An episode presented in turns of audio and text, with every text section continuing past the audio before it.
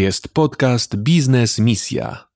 Jeśli interesują Cię wartościowe i pełne inspiracji rozmowy z ludźmi biznesu, jeśli chcesz dowiedzieć się, jak inni prowadzą swoje działalności i jak wyglądała ich droga do sukcesu, jeśli chcesz zainspirować się do lepszego działania, to te treści są właśnie dla Ciebie. Zaprasza Łukasz Smolarski i jego goście. Cokolwiek robisz, rób to w dobrym stylu.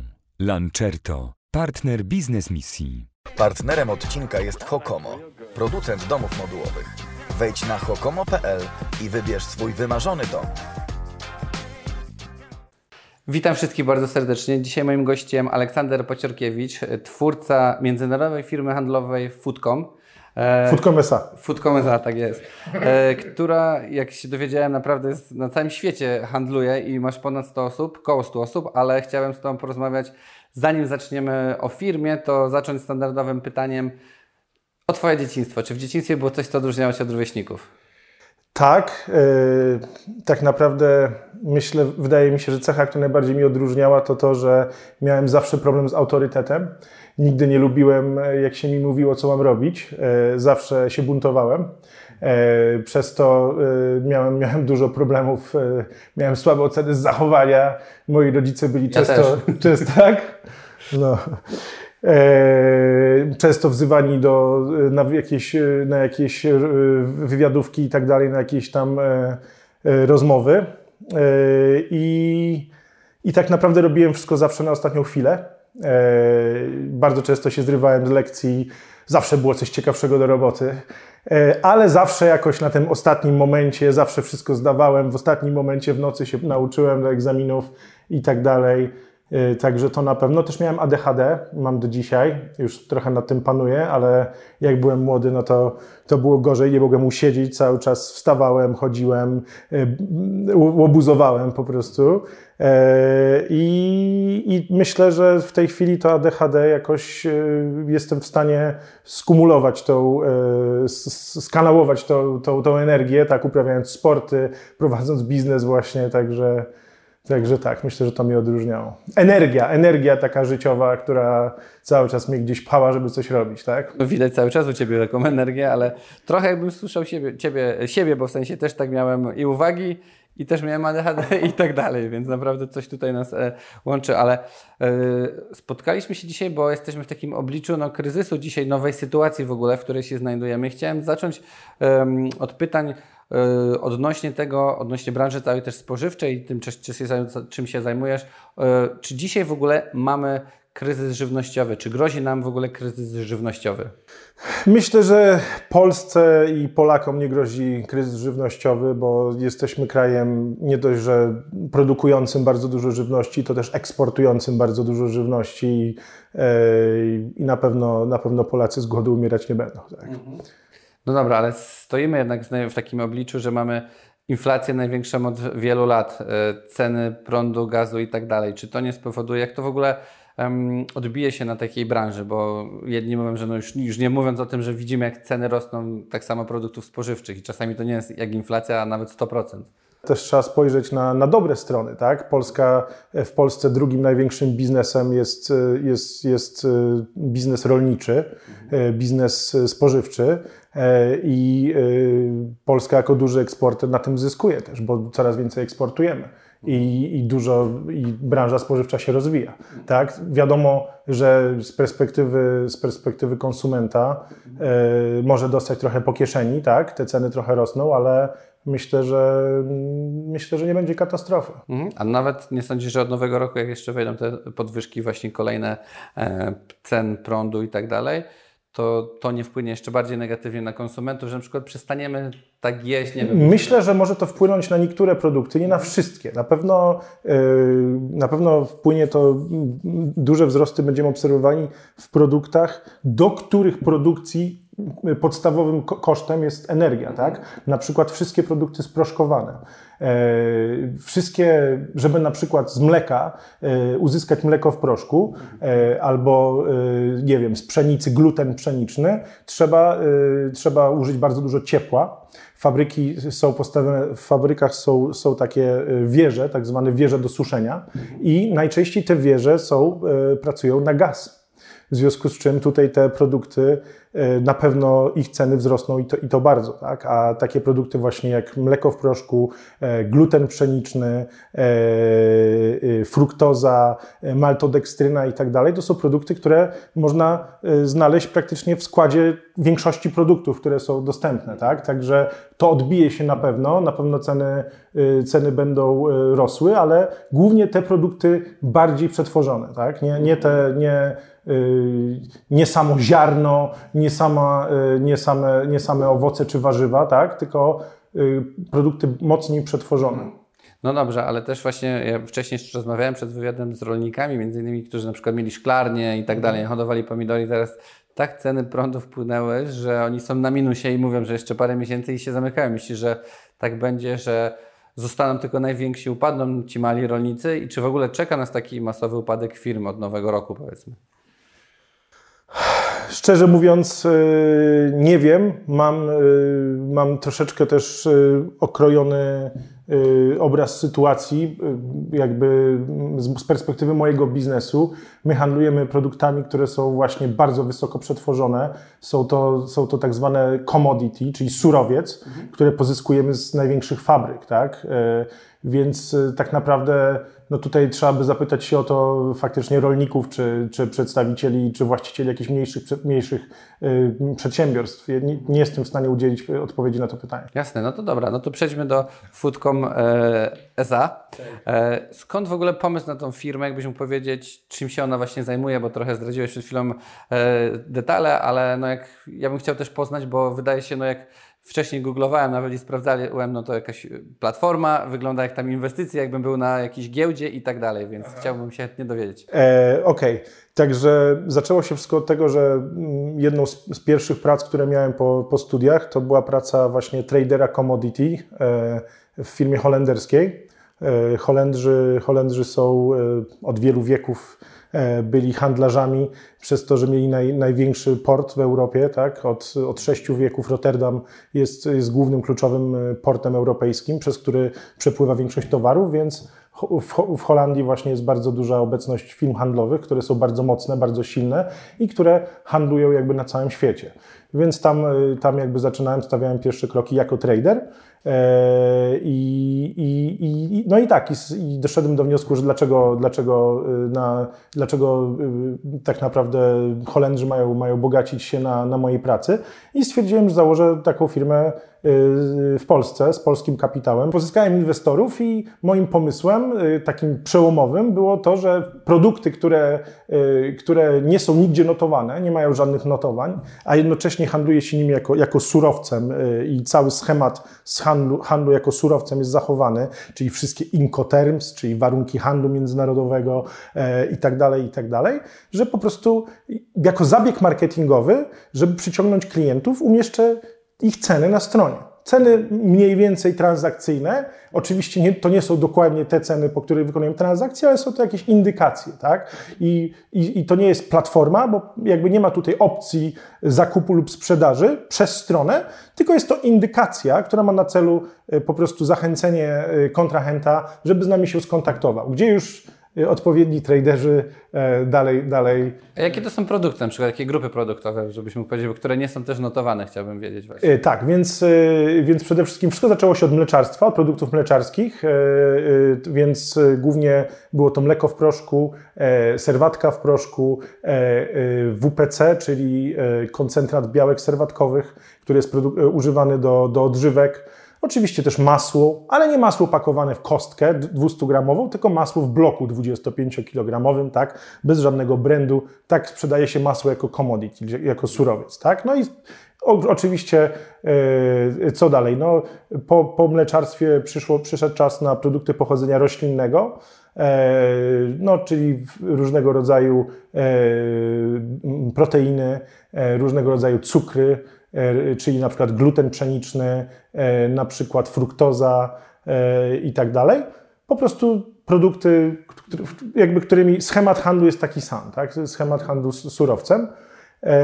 No i w tej chwili trzecia, trzecia jakby nasza gałąź biznesu to jest produkty chemiczne.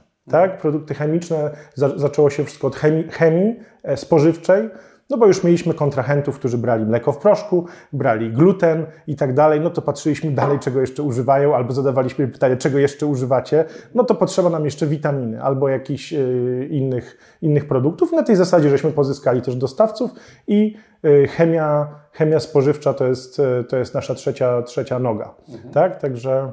No, wygląda ciekawie. Jak powiedziałeś o maśle, to właśnie kiedy się zastanawialiśmy nie tak dawno, dlaczego na przykład lodówki, które produkują, nie mają komory na masło, bo zawsze jak wyciągasz masło z lodówki jest za twarde, a jak już zjesz, to jest wtedy miękkie, nie? A, mogło, a producenci wystarczyłoby zrobili jedną komorę i by było, ale to tak zmieniając temat. Dobry pomysł.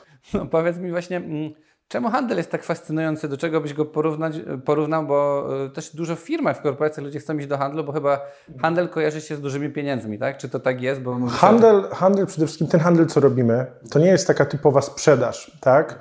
E, jak na przykład pracuje ktoś, e, nie wiem, w firmie Nestle albo w Mercedesie, sprzedaje brand, produkt obrędowany, jest marketing, jest pozycja na rynku i tak dalej Y, ludzie wiedzą, co kupują, tak? My sprzedajemy e, surowiec, więc tak naprawdę musimy, musimy troszeczkę sprzedać wizję współpracy z naszą firmą, bo takich firm podobnych do naszych jest kilka, które, które proponują podobne ceny. Musimy roztoczyć przed klientem wizję, że, że, że nasza współpraca będzie, będzie przebiegała bezproblemowo, że będziemy w stanie im doradzać, co, co robić, będziemy ekspertem rynkowym, będziemy w stanie im pomóc, że no, też fakt, prawda jest też taka, że fabryki, nasi, nasi klienci, z którymi współpracujemy, na przykład dajmy na to y, producent jakichś lodów, tak, mhm. albo słodyczy, bierze mleka w proszku miesięcznie na przykład 200 ton czy 300 ton. E, wychodzi na rynek powiedzmy raz na miesiąc, żeby kupić ten towar, albo raz na kwartał i kontraktuje ten. My handlujemy cały czas codziennie. Codziennie kupujemy i sprzedajemy, więc nasza wiedza rynkowa jest zdecydowanie większa i handlujemy też tym na całym świecie. Poza tym, e, jakby obracamy znacznie większymi ilościami. Pojedyncza fabryka to są setki, czasami może tysiąc ton miesięcznie. My potrafimy samego mleka w proszku potrafimy kupić i sprzedać miesięcznie 10 tysięcy ton, tak? Więc nasza siła zakupowa jest większa, więc mamy lepszą cenę dzięki temu i nasza wiedza o rynku jest zdecydowanie lepsza, bo jedyne co robimy to handlujemy, czyli kupujemy i sprzedajemy na co dzień. A w dane, na przykład w jakiejś fabryce tak? Jest dział zakupowy, który wchodzi na rynek, kiedy potrzebuje kupić mhm. raz na jakiś czas. I zakupowiec ma do zakupienia 10 innych produktów jeszcze, tak? Trochę mi się kojarzy to z giełdą, tylko że jeszcze masz fizyczne towary, że nie dość, że tak. jakby kupujesz i, i, i, sprzedajesz, to jeszcze jest to... Ale powiedz mi, właśnie byś to porównał, analogię do, do giełdy, czy to jest też tak, że nie wiem, ktoś jest młody i chciałby zająć się, nie wiem, e, sprzedażą, trochę może spekulacją nawet Aha. na takim rynku, to jest to możliwe. Nie mówię Spekulacja takim, to jest słowo, e, którego nie lubimy. E, po prostu podejmujemy właściwe decyzje, tak? Jeżeli uważamy, że cena będzie szła do góry, naturalnie kupujemy towar, żeby potem naszym klientom móc odsprzedać taniej niż konkurencja, jednocześnie sami na tym zarabiając. Więc wracając jeszcze do samego jakby handlu i na czym to polega, polega to na tym, e, no, w bardzo kolokwialny sposób można powiedzieć, że trzeba tanio kupić, drogo sprzedać. Tak? Mhm. Opiera się to wszystko na wiedzy, wyczuciu. E, rynek jest bardzo, bardzo globalny i międzynarodowy, więc nie da się stworzyć jednego modelu, który mógłby, którym, którym można by się posługiwać, żeby przewidywać ceny. Sytuacja zmienia się cały czas, codziennie. Sytuacja geopolityczna, tak?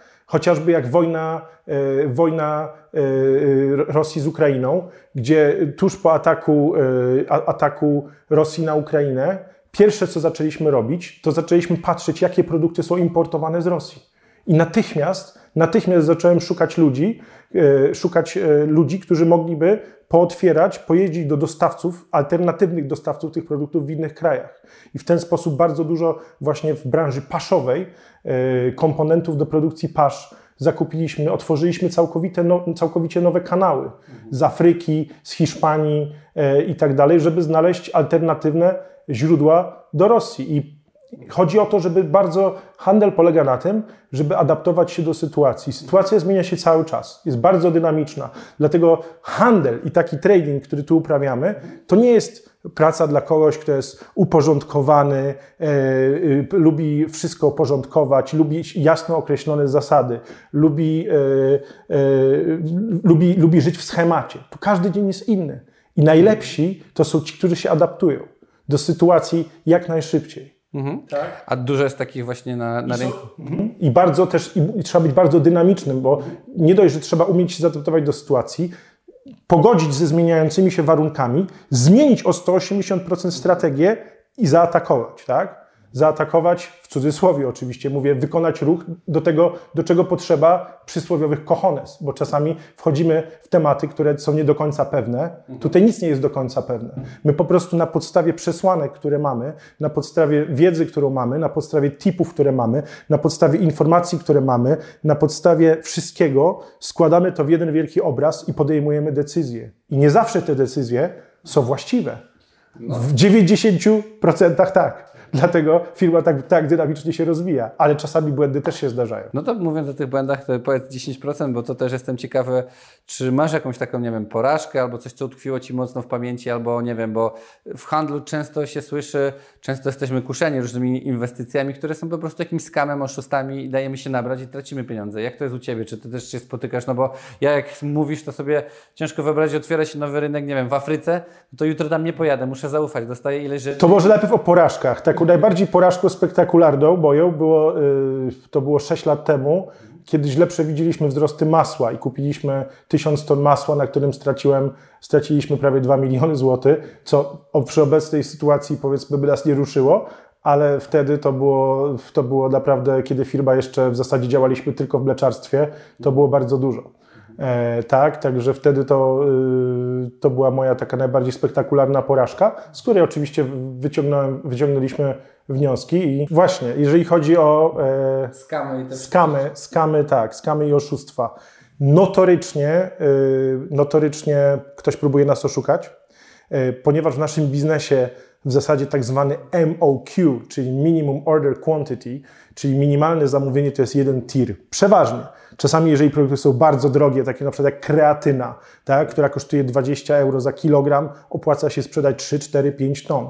Ale przeważnie te towary w okolicach y, 5 tysięcy euro za tonę, no to y, staramy się y, nie schodzić poniżej tira, Dlaczego? Dlatego przede wszystkim, że e, transport 1, 2, 3, 4, 5 ton jest tak samo kłopotliwy, co transport całego tira. Więc po prostu nie bawimy się w takie y, małe, małe jak to y, żartobliwie mówimy, bazarowe ilości, tak? tylko robimy całe tiry e, i e, właśnie przez to bardzo dużo jest skamu, bardzo dużo, najczęstszym skamem, jaki się zdarza, jest to, y, są to firmy, które udają, pod, udają, podszywają się pod inne firmy. Bardzo często, e, bardzo często ktoś podszywa się pod duże supermarkety e, typu Tesco, typu Carrefour. E, najczęściej ten scam wygląda w ten sposób, że osoba, która kontaktuje się z nami brzmi super profesjonalnie, wie dokładnie czego chce, wie, umie dokładnie mówić o towarze. I, e, oczywiście moi traderzy e, są uczeni i wiedzą jak sprawdzać, czy ktoś jest na poważnie, czy nie. Więc ci ludzie są świetnie, e, świetnie wyszkoleni, świetnie umieją odpowiadać i najczęściej y, wykrywamy ten skam, jak dochodzi do etapu już sprawdzania konkretnie wszystkich dokumentów. Najczęściej firmy te zmieniają, mają maila troszeczkę podobnego do, do, do, do na przykład w przypadku Tesco, goście, którzy się skontaktowali z kamerzy z nami, mieli maila y, coś tam, coś tam, małpa Tesco UK. A Tesco ma stronę tesco.co.uk. Ja akurat studiowałem w Wielkiej Brytanii, od razu wiedziałem, że to jest scam, ale mój trader w danej chwili nie wiedział. I był pewien, że robi swój jeden wielki deal, tak? Oczywiście dają na zachętę bardzo dobrą cenę. Także trader, początkujący szczególnie, jest bardzo narażony na, y, na bycie oszukanym, tak? No bo jest, y, widzi, widzi ma te dolary w oczach, tak? Czy tam euro i, i chce bardzo zrobić tego deala, zależy mu na tym, mówi wielka firma i w ten sposób nie, nas nigdy nie oszukali w Foodcomie, ale firma, z której się wywodzę, z której wcześniej pracowałem, holenderska, byłem świadkiem takiego skamu, no więc oczywiście y, jakby byłem, jestem przygotowany. To zdarza się notorycznie. Mamy, y, miesięcznie mamy około pół tysiąca zapytań, y, zapytań na skrzynkę mailową z całego świata, z których średnio co piąte przekuwamy w biznes i średnio co tydzień dwa, dwie, trzy próby skamu mamy. Mhm, to ja jestem ciekawy odnośnie takiego jeszcze powiedziałeś tradera u Ciebie, jak w ogóle, czemu praca właśnie w handlu jest taką ciekawą możliwością dla, nie wiem czy to jest dla młodych ludzi, bo pewnie też trzeba mieć doświadczenie i w ogóle, jeśli możemy powiedzieć, jak dużo można nawet zarobić takiego rzędu, no bo wydaje się być ciekawa praca, no handlujesz i tak dalej. Mogę, mogę zdradzić tylko tyle, że e, najlep, najlepsi traderzy u mnie zarabiają miesięcznie kilkaset tysięcy złotych. Kilkaset tysięcy złotych? Kilkaset tysięcy złotych. Dochodzi do 500 tysięcy złotych. Nie masz ofert pracy? nie, żartuję. Śmiało. Tak, nie, ale... Wysyłaj CV, zaproszę Cię na interwiu. Nie, ale... Wow. Ale jest bardzo ciężki, od razu mówię. Jasne, ale no to, to z czym się wiąże taka praca? Bo ja jestem, no jestem w szoku, powiem Ci, zarobić kilkaset tysięcy złotych u kogoś. Żeby być dobrym traderem, no właśnie, to, to jest właśnie taka, to jest to, dlaczego, y, jeden z powodów, dlaczego firma rozwija się tak dynamicznie i to, że nie odda- najlepszych ludzi zawsze zostawiamy, mam, tak, tak dobrze ich wynagradzamy, oni, ich, ich nie, ma, nie ma żadnego ograniczenia co do ich bonusów. Procent, który zarabiają, jest zawsze taki sam, albo, albo nawet rośnie. Więc nieważne, czy trader zarobi w danym roku 2 miliony czy 10, a najlepsi zarabiają 10 milionów zysku netto dla firmy, to yy, mają z tego nadal te 10 czy 15%, w zależności od stażu. No to jest, y, jest nieźle. Brzmi to. A jakie trzeba mieć, nie wiem, cechy? Czy jest coś, to, na co zwracasz uwagę, jak można się, nie wiem, ktoś by chciał Bardzo, w tym kierunku? Tak, oczywiście. Więc yy, myślę, że każdy, kto, yy, kto chciałby spróbować, niech powinien spróbować, ale na pewno cechy, które są yy, nieodzowne, to jest, to jest tak. Przede wszystkim trzeba być bardzo, bardzo walecznym, mhm. nie poddawać się, bo działając tutaj na, jakby na samym szczycie przewodu pokarmowego, tak to nazywając, operując tylko między największymi kupcami i największymi e, producentami, czyli największe fabryki, najwięksi importerzy i eksporterzy, to jest bardzo, e, to jest bardzo specyficzny handel, tak? bo ci ludzie są bardzo konkretni, bardzo rzeczowi, bardzo pewni siebie i jakby nie bardzo mają tendencję do ciągłego testowania ludzi, tak? Czy on naprawdę jest tą osobą, y, za którą się podaje, czy to jest naprawdę gościu, który jest w stanie dowieść 500 y, ton towaru i ten towar będzie dobry i jego fabryka nie stanie i jego produkt finalny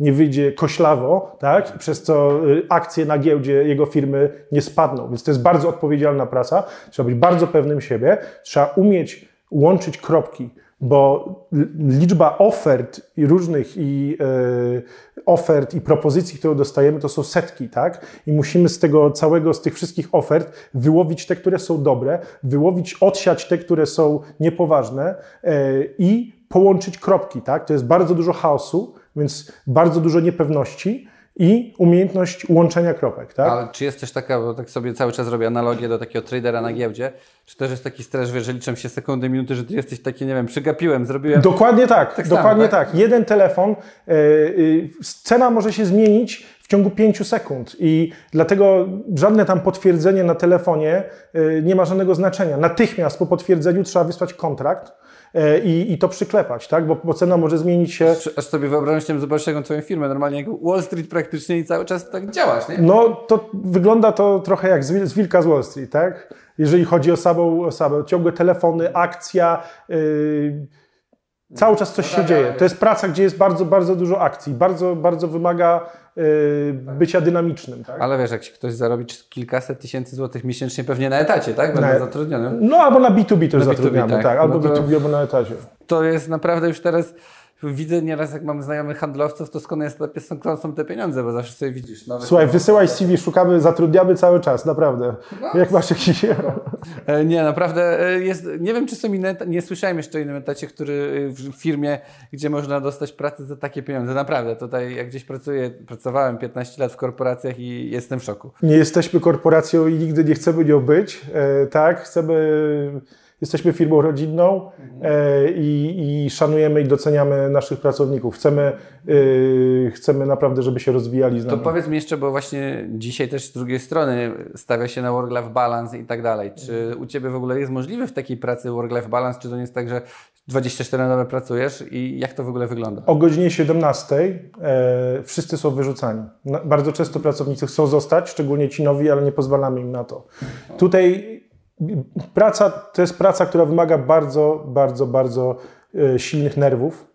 E, traderzy są odpowiedzialni za transporty, czasami za setki transport, dziesiątki, setki transportów, które, które jeżdżą po całej Europie albo e, pły, płyną statkami przez morze i dużo rzeczy może się wydarzyć, tak? E, towar może się popsuć, e, tir może mieć wypadek, towar może zostać skradziony. A zdarzają się właśnie takie kradzieże tirów, bo to chyba Podczas kryzysu migracyjnego mieliśmy kilka sytuacji, że na przykład imigranci w nocy wbijali się do tirów, które stały na, na granicy i po prostu zj- zjadali ser.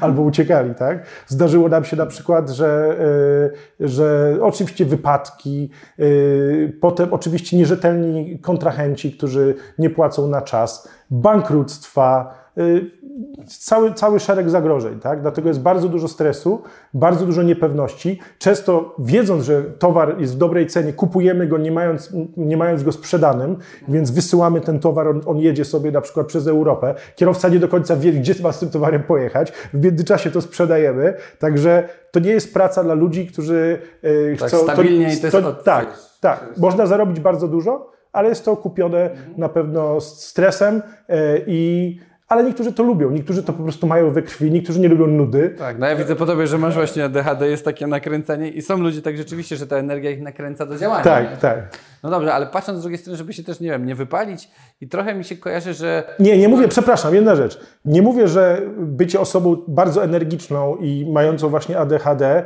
to jest jedyny, e, jedyna droga dla tradera. Absolutnie nie. Są traderzy, e, którzy są, są, działają zupełnie inaczej. Są bardzo spokojni, uporządkowani, e, na, głównie działają na mailach, ale mimo to muszą mieć, muszą być bardzo silne nerwy. Tak? To jest jakby, to jest warunek sine qua non. Tak? no właśnie, ale jak mówimy... Ale nie ma innego typu tradera, bo dopóki ten handel, to, to jest handel produktami, który nie jest uregulowany żadną giełdą. W związku z czym rynek to jest to, to są transakcje, które, które, które zawieramy. To jest rynek, my tworzymy ten rynek. I po drugiej stronie są ludzie. I to są ludzie, no bo wiesz, nikt nie kupuje 500 ton, yy, wiesz, klikając gdzieś w internecie. Chce, chce poznać człowieka, chce z nim się spotkać, chce, chce go Sprawdzić jakość nawet, nie? sprawdzić jakość, chcę, chcę, chcę zobaczyć go na kamerce, chcę wiedzieć, że to jest prawdziwy człowiek, tak?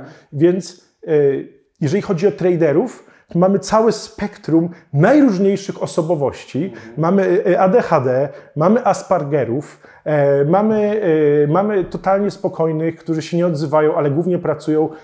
Mamy wszystko, mamy super pewnych siebie, mamy trochę mniej pewnych siebie, ale wchodzących w relacje, bardzo tak długo się rozkręcających, ale jak już wejdą w tą relację, no to pielęgnują, którzy potrafią pięknie pielęgnować tą relację. Także tutaj nie ma jednego typu osobowości. Tak jak w mieszanych sztukach walki, czy w boksie, czy w kickboxingu, nie ma jednego typu. Jeżeli ktoś jest, e, jest, jeżeli ktoś jest wysoki i ma długie kończyny, to prawdopodobnie lepiej mu walczyć na dystans, tak? A inny na przykład, który jest bardziej zbity, e, niski i bardziej krępy, ma, ma, jest dobry do innych technik. Tak samo tutaj. Tak? I właśnie to, że, że, że skupiamy ludzi z tak wielu e, jakby i środowisk, i narodowości, i charakterów, możemy dotrzeć do szerokiej gamy klientów. I to jest e, No to jak Ciebie słucham, jestem bardzo ciekawy odnośnie tego stresu. Jak Ty w ogóle sobie radzisz z stresem? Trochę powiedziałeś o tym boksie. Nie wiem, czy to jest też Pana tam, czy sport właśnie jest taką odpowiedzią i to pomaga w rozładowaniu. Jak w ogóle Ty personalnie, jak Twoi pracownicy sobie radzą?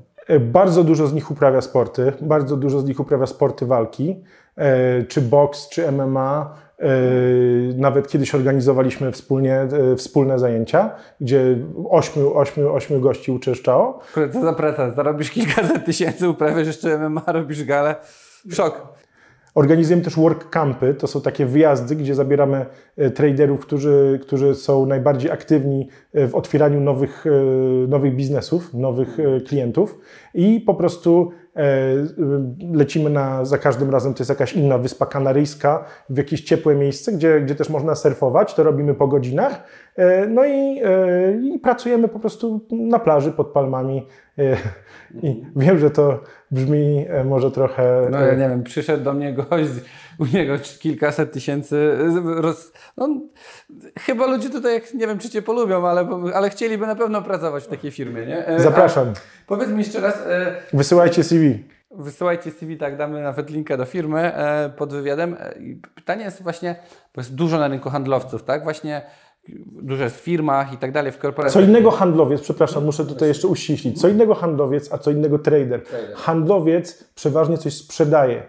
My szukamy, aktywnie szukamy nowych tematów, nowych surowców i akt zakupu jest równie ważny co sprzedaży. Na tym polega handel, trading, tak? To nie jest tylko sprzedaż, tylko to jest handel. Więc y, mamy ludzi, mamy traderów, którzy y, jakby wyspecjalizowali się bardziej w zakupach i na przykład lepiej czują się w zakupach i nie ma problemu. Głównie kupują. I niektórzy są bardziej wyspecjalizowani w sprzedaży, ale chciał, generalnie dążę do tego, żeby moi traderzy byli y, uniwersalni i potrafili i kupić i sprzedać. I wszyscy w zasadzie potrafią i kupić i sprzedać towar. No to jestem też ciekawy, bo jak się kojarzy mi trading i mówimy o tym tradingu, to zawsze jest sinusoida, tak? Że ludzie, większość traci w ogóle, jak się mówi, idziesz na giełdę i no to najpierw właśnie wchodzi gdzieś tam ulica i tak znaczy na końcu wszyscy tracą i 90% że osób traci handlując. I jak to jest? Czy to jest tak, że też jest taka analogia, czy mimo, że jest to takie nieuregulowane, jest to spożywcze, no czy ty, no bo nie wolę sobie Nie, nie, funkcjonować... nie tylko, przepraszam, nie tylko y, działamy w branży spożywczej, działamy też w branży paszowej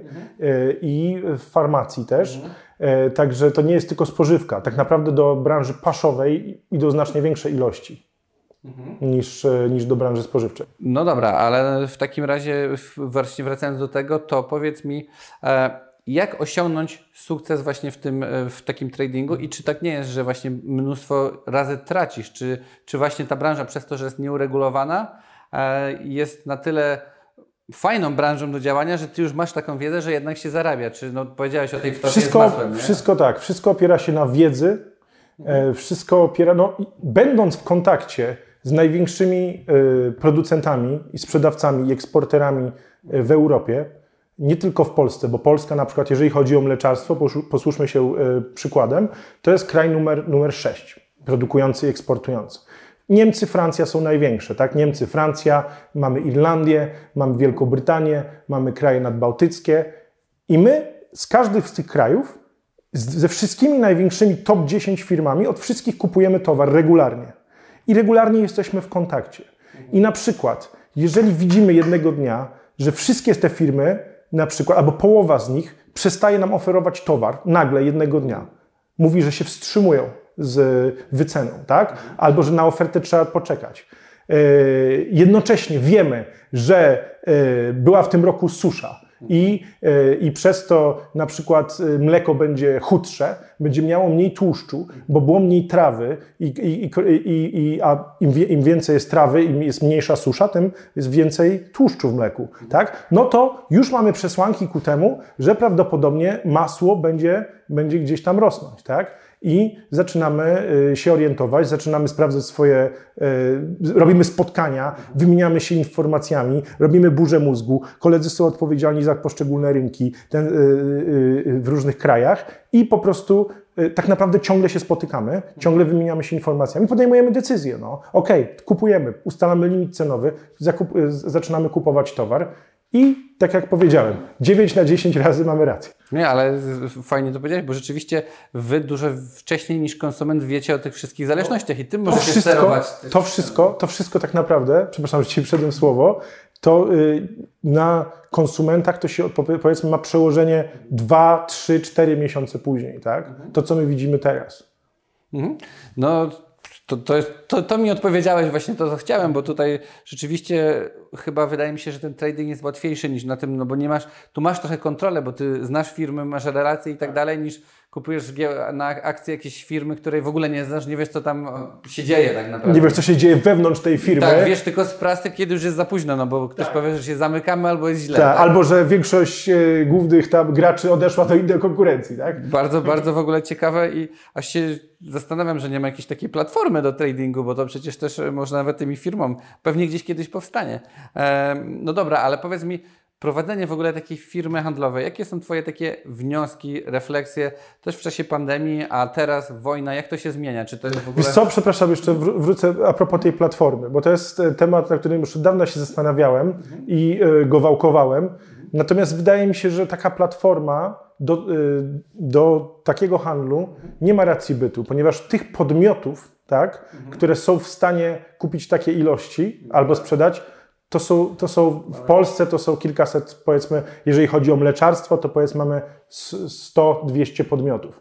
Jeżeli chodzi o inne produkty, może total kontrahentów w Polsce mamy około 1000, 1000 powiedzmy firm potencjalnych. No ale bardzo fajnie to wymyśliłeś jako firmę, bo przecież bardzo duża jest bariera wejścia, no bo kto właśnie kupi, jak mówisz, tony różnych surowców. A też jestem ciekawy, może masz jakieś takie, taką wiedzę, jakieś takie najbardziej odjechane, nie wiem, kraje albo odległości, no bo rozumiem, nie, tak jak mówisz, nie działaś w Polsce i czy było jakieś, nie wiem, że sprowadzałeś z końca świata coś na drugi, może masz jakieś historie takie? E, no myślę, że dość ciekawym i egzotycznym e, kierunkiem są Indie. Do Indii wysyłamy, e, wysyłamy WPC. Czyli, czyli koncentrat białek, z którego potem my, my na przykład sprzedajemy tam 200-300 ton do naszych kontrahentów. To jest zapakowane w worki 25-kilogramowe. Oni sobie dalej to przesypują do innych swoich woreczków, brandują to jakimiś swoimi hinduskimi, wiesz, logami i sprzedają to po prostu. To idzie, to jest sprzedawane w sklepach. Mhm. Tak? Dla...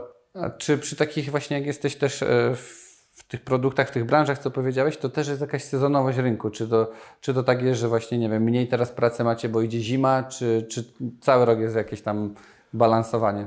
To bardzo różnie, ale są, tak, są, są pewne sezonowości. No, na pewno zawsze troszeczkę y, w wakacje wszystko, wszystko siada.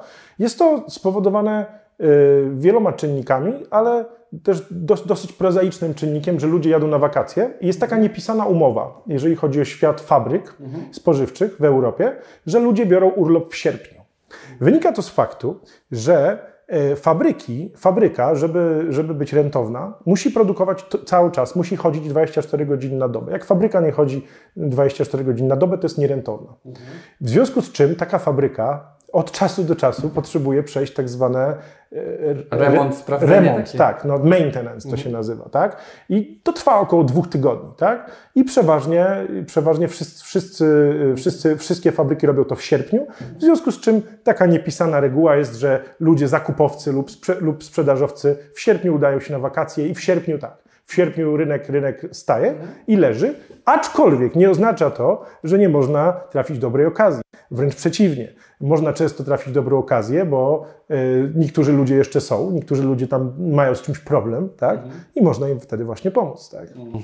Jakiś stok mają, jakiś no towar. Da. Czy jest coś, co mógłbyś polecić, nie wiem, konsumentom dzisiaj w obliczu tego, jakbyśmy byli, spotykam się z Tobą i dzisiaj dajemy wiedzę, wiedzę widzom, bo jesteśmy, nie wiem, 5 miesięcy, 4 przed czymś, bo Ty to wiesz, a my nie wiemy. Czy jest coś, co, nie wiem, zwykły, przeciętny Kowalski, nie wiem, wiadomo, może sobie zrobić jakiś zapas, nie wiem, jak była pandemia, kupowaliśmy piwnicę makaronu, sklepy znikały, papiery toaletowe i tak dalej. Nie? Na pewno myślę, że tak jak mówiłem, produkty, które wymagają energii, dużo energii do, do przetworzenia, czyli na przykład mąka, cukier, mhm. mleko w proszku, to są produkty, które na pewno będą drożały mhm. w supermarketach, bo wiemy, że już podrożały na, na poziomie fabrycznym, tak? Okay. Masło pewnie też. Chociaż z masłem to nie wiadomo do końca.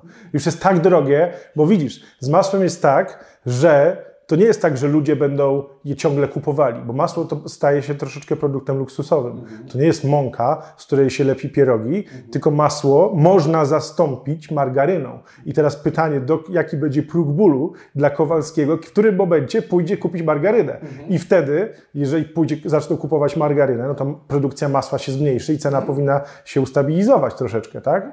Ale yy, no właśnie, myślę, że w przypadku tych towarów bardziej bardziej luksusowych, to nie jest takie oczywiste.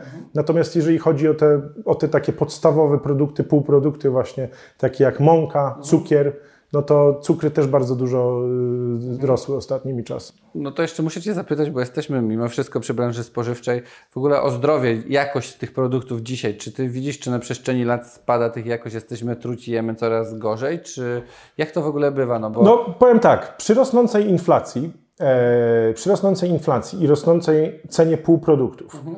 e, fabrykanci stoją przed dylematem, mhm. czy mają podnieść cenę, która, która e, to może nie spodobać się konsumentom, czy pogorszyć e, skład. Mhm. To jest teraz ich, ich, ich, dylemat i to już y, wydaje mi się, że, że, że, każdy ma do tego inne podejście, ale przecież nie, nie mogą sprzedawać w tej samej cenie, co sprzedawali do tej pory, jeżeli półprodukty drożeją o 30-40% na przykład, tak?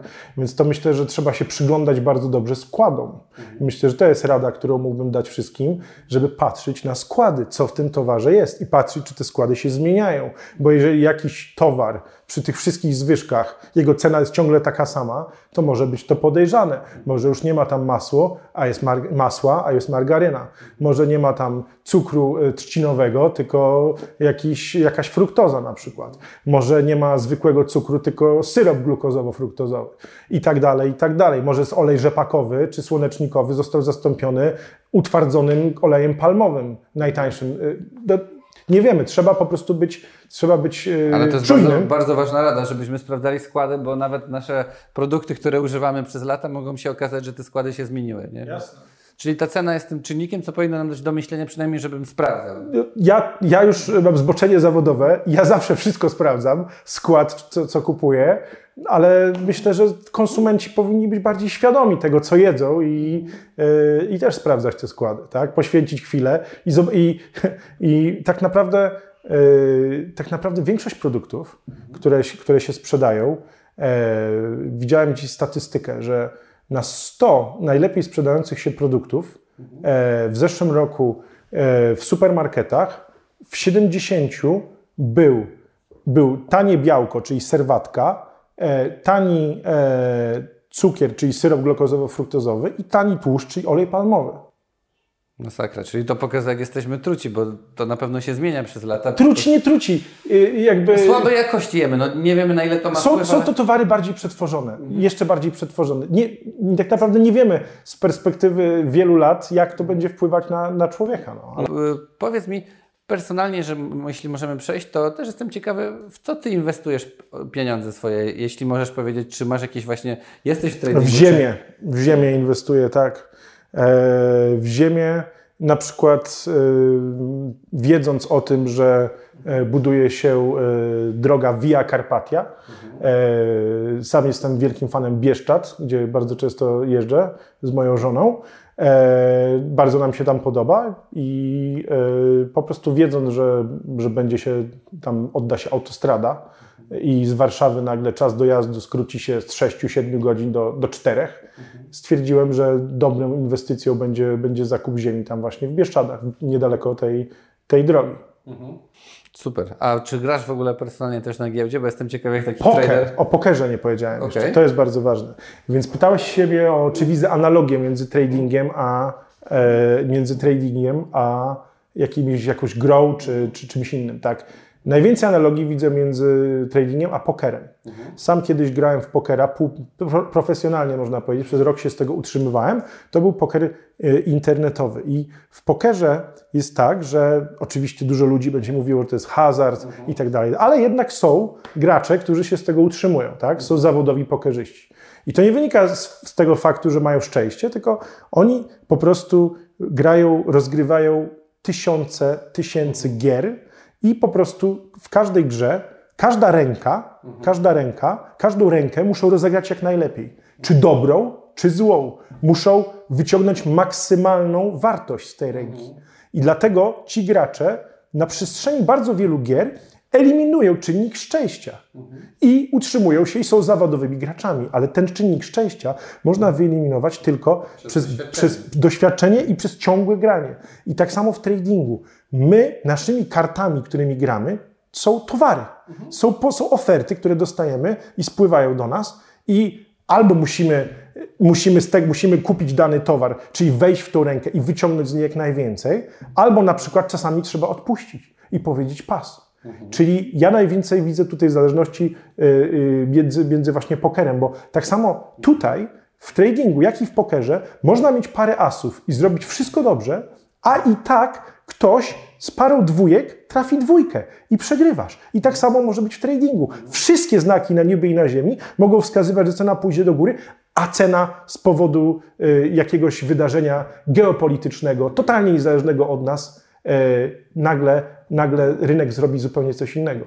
I tutaj, tak jak w pokerze, trzeba umieć szybko dostosować się do sytuacji i szybko zareagować i czasami po prostu wyjść. tak zwane cut the losses, tak? Trzeba po prostu pogodzić się z tym, że to już jest ten i to jest też błędem wielu traderów, którzy tak są pewni swego, albo tak uczepiają się tej pozycji, tego towaru, tego stoku, który kupili, że nie można ich zmusić, oczywiście można, ale y, nie można im wytłumaczyć, że, że trzeba to sprzedać, przyjąć stratę i zająć się kolejnym tematem, tak? I to jest właśnie bardzo, bardzo ważna Super. umiejętność. Super to wytłumaczyłeś, czyli jak ktoś gra w pokera, to już jest pierwszy plus. Jak ktoś gra w pokera i, yy, i to na pewno jest to pomaga, bo to jest, to jest trochę tak jak gra w pokera. No to są No powiedz mi, prawie kończąc, e, standardowe pytanie o książkę. Czy jest jakaś książka, którą poleciłbyś naszym widzom? Polecam wszystkie książki Billa Brysona. Bill Bryson e, jest jednym z moich ulubionych autorów. E, pisze bardzo, bardzo różne książki też i naukowe, ale ja polecam szczególnie książki z jego czasów młodości e, podróżnicze, gdzie zwiedzał cały świat, e, jeździ po całym świecie sam, ma wiele różnych przygód, bardzo wiele ciekawych anegdot, przemyśleń. Polecam. Bill Bryson. I powiedz mi, czy jest coś, co chciałbyś przekazać naszym widzom? Będzie dobrze. No to jest, to jest dobre podsumowanie. Będzie dobrze, nie bójcie się. Bardzo- Po, z głodu nikt nie umrze w Polsce. No to jest, miejmy nadzieję, i tak wszyscy mówią, że jednak jako Polacy sobie damy radę, nie? Że Damy radę. Damy radę. Mówiliśmy, że jest źle i tak dalej, ale mimo wszystko Polak jest zaradny, przedsiębiorczy i zawsze umiemy się odnaleźć, nie? więc tego też życzymy widzom, żeby byli pozytywnie nastawieni. Także dziękuję Ci bardzo za rozmowę. Dzięki. Dzięki wielkie.